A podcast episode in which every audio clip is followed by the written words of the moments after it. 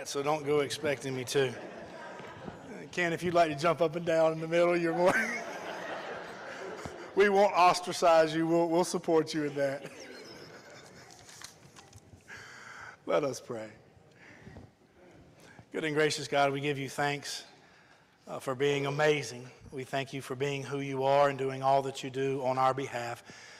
We thank you for a gorgeous spring day outside and this gift of this opportunity to worship you once again in spirit and in truth, to share our lives with each other, to come here and be able to feel your divine hug and embrace. We love you so much, and we thank you for loving us. We ask now that you would forgive us the sins we have committed, that you would cleanse our hearts and minds from all evil thoughts and distractions, that you would focus us squarely on your word, that you would speak to us a word of hope and power and promise, a word of transformation and joy and peace. You know where we are in our lives and what we need to hear and feel and sense. We ask that you would provide that to us today through your word and the sacrament of your supper. All this we pray in Jesus' name. Amen. My sermon text for this morning is the first lesson, actually, from the book of Acts, chapter 7, verses 55 through 60. It is the briefest snippet of text, if you will, and it's a famous story of the first Christian martyr, a man named Stephen. My sermon title for today is Last Man Standing. Last Man Standing. We have before us in our first reading for today the briefest section of text, which is really but the conclusion of a much longer account, which begins back in chapter 6. In the first verse of chapter 6, as the earliest disciples are growing in number, and the church as we know it is just beginning to form, really, the first growth pain occurs. Namely, that the Hellenists complain against the Hebrews because their widows were being neglected in the daily distribution of food. Put quite simply, Jewish widows who spoke Hebrew and whose culture was thoroughly Jewish were being favored in this distribution of food aid over Jewish widows and perhaps a few recent Gentile converts who spoke Greek and whose culture was a mixture of Jewish and Greco-Roman. Favoritism based on racial, ethnic, or cultural identity has a long history, obviously. Because of this earliest church dispute, a division of labor is first instituted. The original 12 disciples summoned the larger body of disciples and informed them, and I quote, "It is not right that we should give up preaching the word of God to serve tables. Therefore pick out from among yourselves 7 people of good repute, full of the Spirit and of wisdom, whom we may appoint to this duty. But we will devote ourselves to prayer and to the ministry of the word." What follows, of course, is the first selection of what would later be known as deacons, that is, assistants in the church who could help in running more mundane administrative tasks, while others could be freed up to focus on prayer and preaching and or teaching the Word of God. The wisdom is obvious. No one person or one group of people could do it all. So deacons or assistants are needed administratively so pastors and preachers can be freed up to focus on preaching, teaching, and prayer. The original 12 apostles choose 7 to set aside to the role of deacon, of whom one Stephen is listed first in chapter 6, verse 5. He is described as a man full of faith and the Holy Spirit. The other 6 include Philip, different from the original disciple of that name and after whom we are named, Prochorus, Nicanor, Timon, Parmenas, and Nicolaus, if I pronounce them all correctly. To consecrate them to the office of deacon and bless their ministry, the original 12 pray and lay hands upon them. We know next to nothing about the other 6, but the story quickly focuses on Stephen. Lest we mistake this earliest deacon for merely an administrator, merely a waiter of tables, chapter 6 informs us that full of grace and power, he did great signs and wonders among the people. When others would dispute with him, furthermore, Scripture relates they could not withstand the wisdom and the spirit with which he spoke. So, fascinatingly, even though his original assignment is literally the administrative task of food distribution, the biblical record only records a ministry much more in line with the original 12 who appointed him, namely preaching God's word and doing signs and wonders, that is, miracles, among the people. So even within a purposeful division of labor here, in a necessary hierarchy, God's Spirit and God's power can overflow in such a way as to blur the lines sometimes. Stephen is so powerfully and obviously anointed with the Holy Spirit that he almost immediately gets himself in trouble, in a scene extremely reminiscent of Jesus' experience and trial at the hands of the religious authorities. So Stephen, too, is seized and brought before the Sanhedrin, or high council, and false witnesses are arraigned against him as he himself now goes on trial. The formal charges against him are identical to those leveled against Jesus, perhaps just a few years earlier, namely preaching against the temple, the holy temple located there in Jerusalem, and against the law of Moses and the customs of the people. His trial begins at the end of chapter 6 with his face or his countenance resembling that of an angel. The vast bulk of chapter 7 here is his verbal defense before this council, the high priest, and a gathering of the people. His words herein constitute actually the longest recorded sermon in Scripture outside the Gospels, and even then only by Jesus himself. Isn't it intriguing that a deacon, a waiter of tables, gets that honor of the longest sermon in Scripture? Stephen, in his defense, recounts the history of the Jewish people, which he and his opponents can agree on, actually, and only earns the ire and wrath of his accusers in verse 48 when he turns his critical attention to the temple. He says therein, "The Most High God does not dwell in houses made with human hands." Before then, he quotes the prophet Isaiah, "Heaven is my throne," God says, "the earth is my footstool. What house will you build for me? Where is the place of my rest? Did not my hand make all these things?" Herein, Stephen begins to pick a fight, really. Make no mistake about it, his opponents could clearly cite many biblical verses to support the opposite, that God desired and even commanded a house or dwelling place to be built for him there in Jerusalem. Now, we as latter-day Christians look at this passage and say, what's the big deal? We know we don't have to have a temple and the sacrificial system which goes on inside it. We know that the place of worship is less important than the state of the heart of the worshiper. But then again, how would you react to someone today who counseled tearing down this church and every other church the world over, because the Most High doesn't dwell in houses made with human hands? Rather, heaven is his throne and the earth is his footstool. You can see how such logic is troublesome, controversial, and leads to no good end. If that weren't bad enough, Stephen goes for the jugular in verses 51 and following. "You stiff-necked people, uncircumcised in heart and ears, you always resist the Holy Spirit. As your ancestors did, so do you. Which of the prophets did they not persecute? And they killed those who foretold the coming of the righteous one," meaning Jesus now, "whom you have betrayed and murdered, you who received the law as delivered by angels but did not keep it." Suffice it to say that those are not very endearing words. Verse 54 relates, "Now when they heard these things, they were enraged and ground their teeth against him." And that brings us up to our text this morning, which is, as perhaps you can guess by now, the account of the first Christian martyrdom, that is, the first time a Christian dies for their faith. And once again, a deacon, a waiter of tables, is chosen.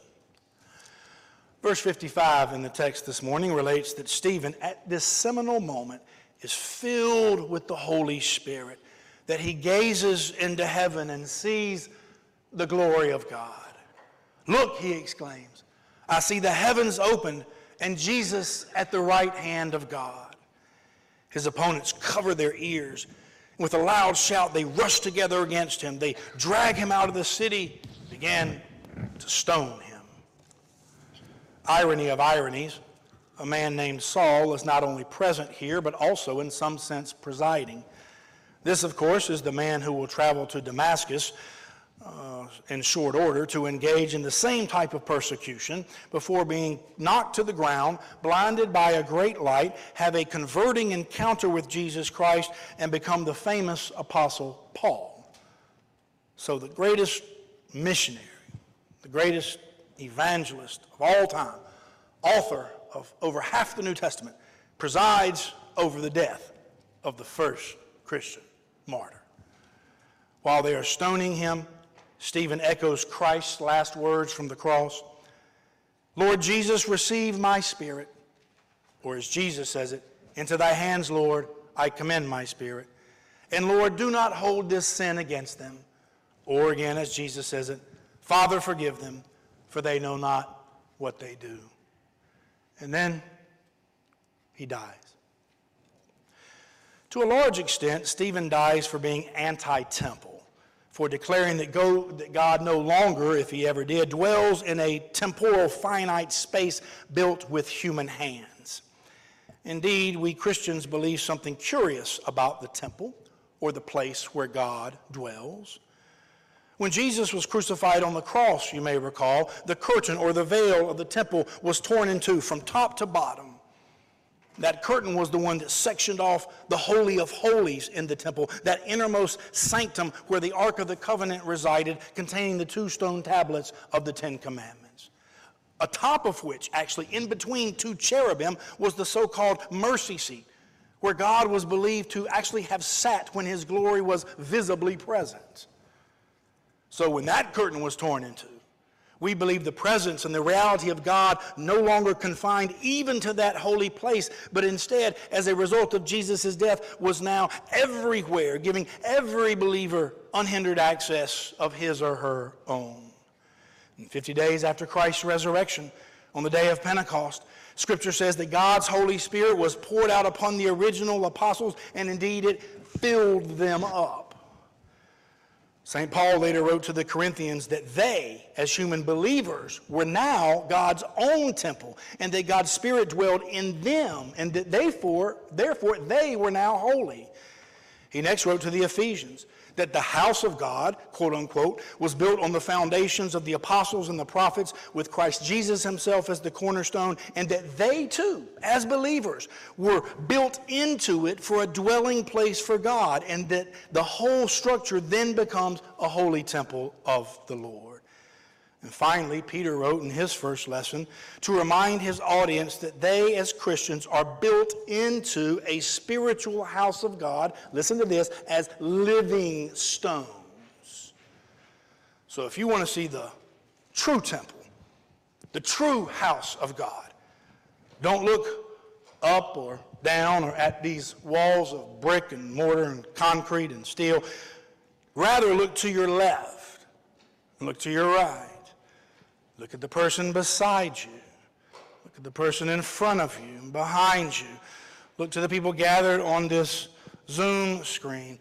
Look at the person in here you love the most. Look at the person in here maybe you can't stand.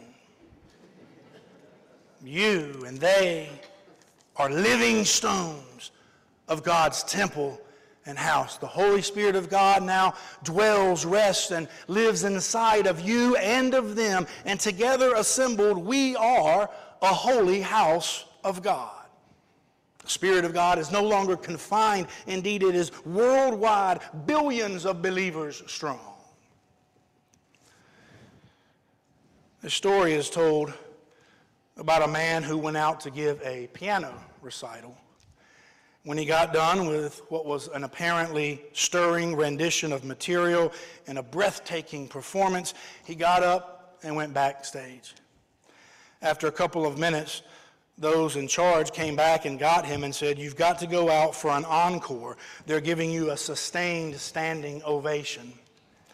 The man went to the edge of the drawn curtains, pulled one side back just slightly enough to peek through at the crowd.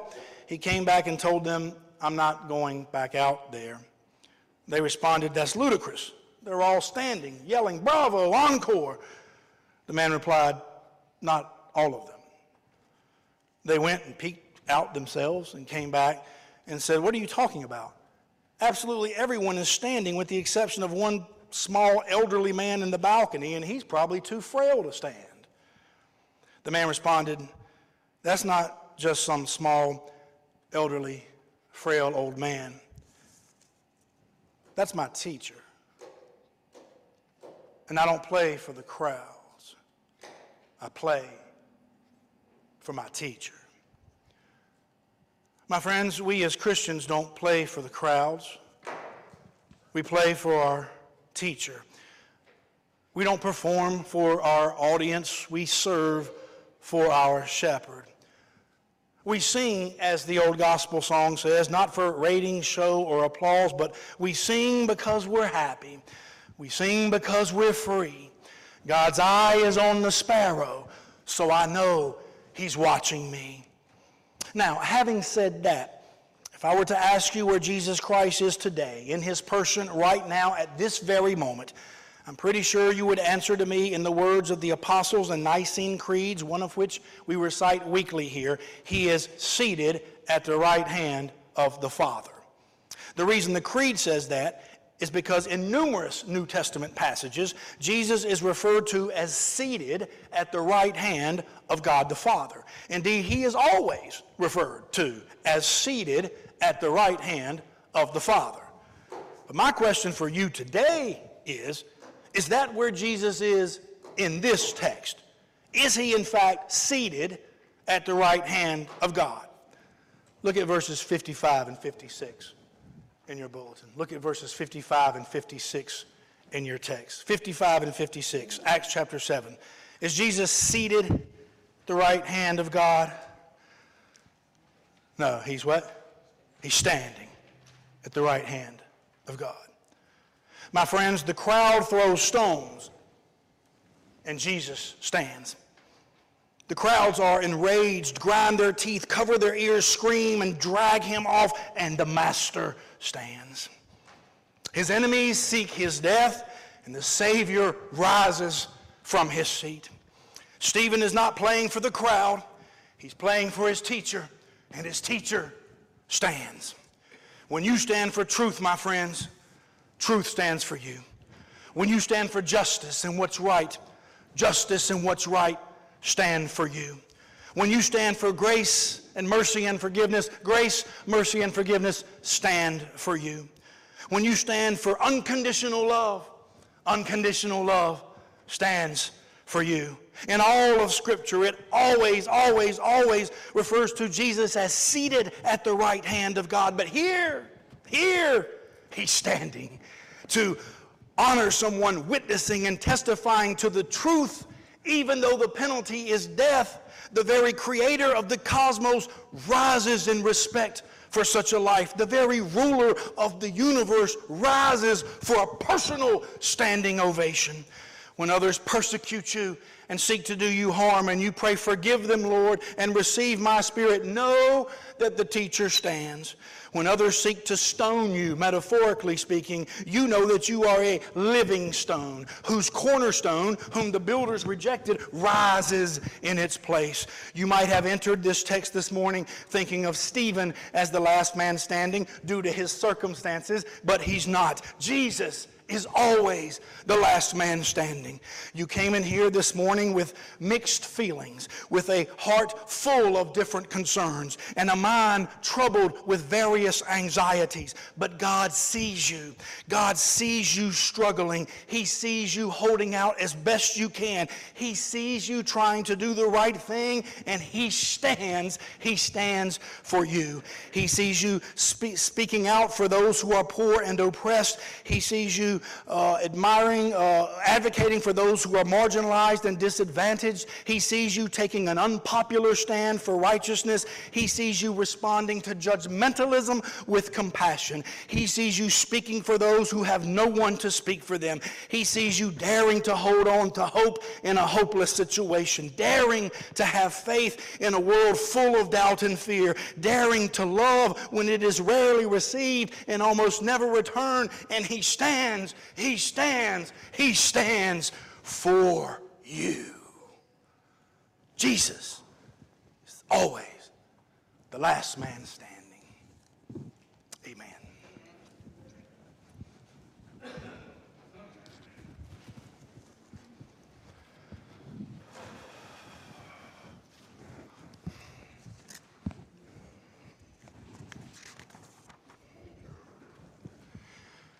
Please rise as you are able, as we join together in singing our hymn of the day, Just As I Am.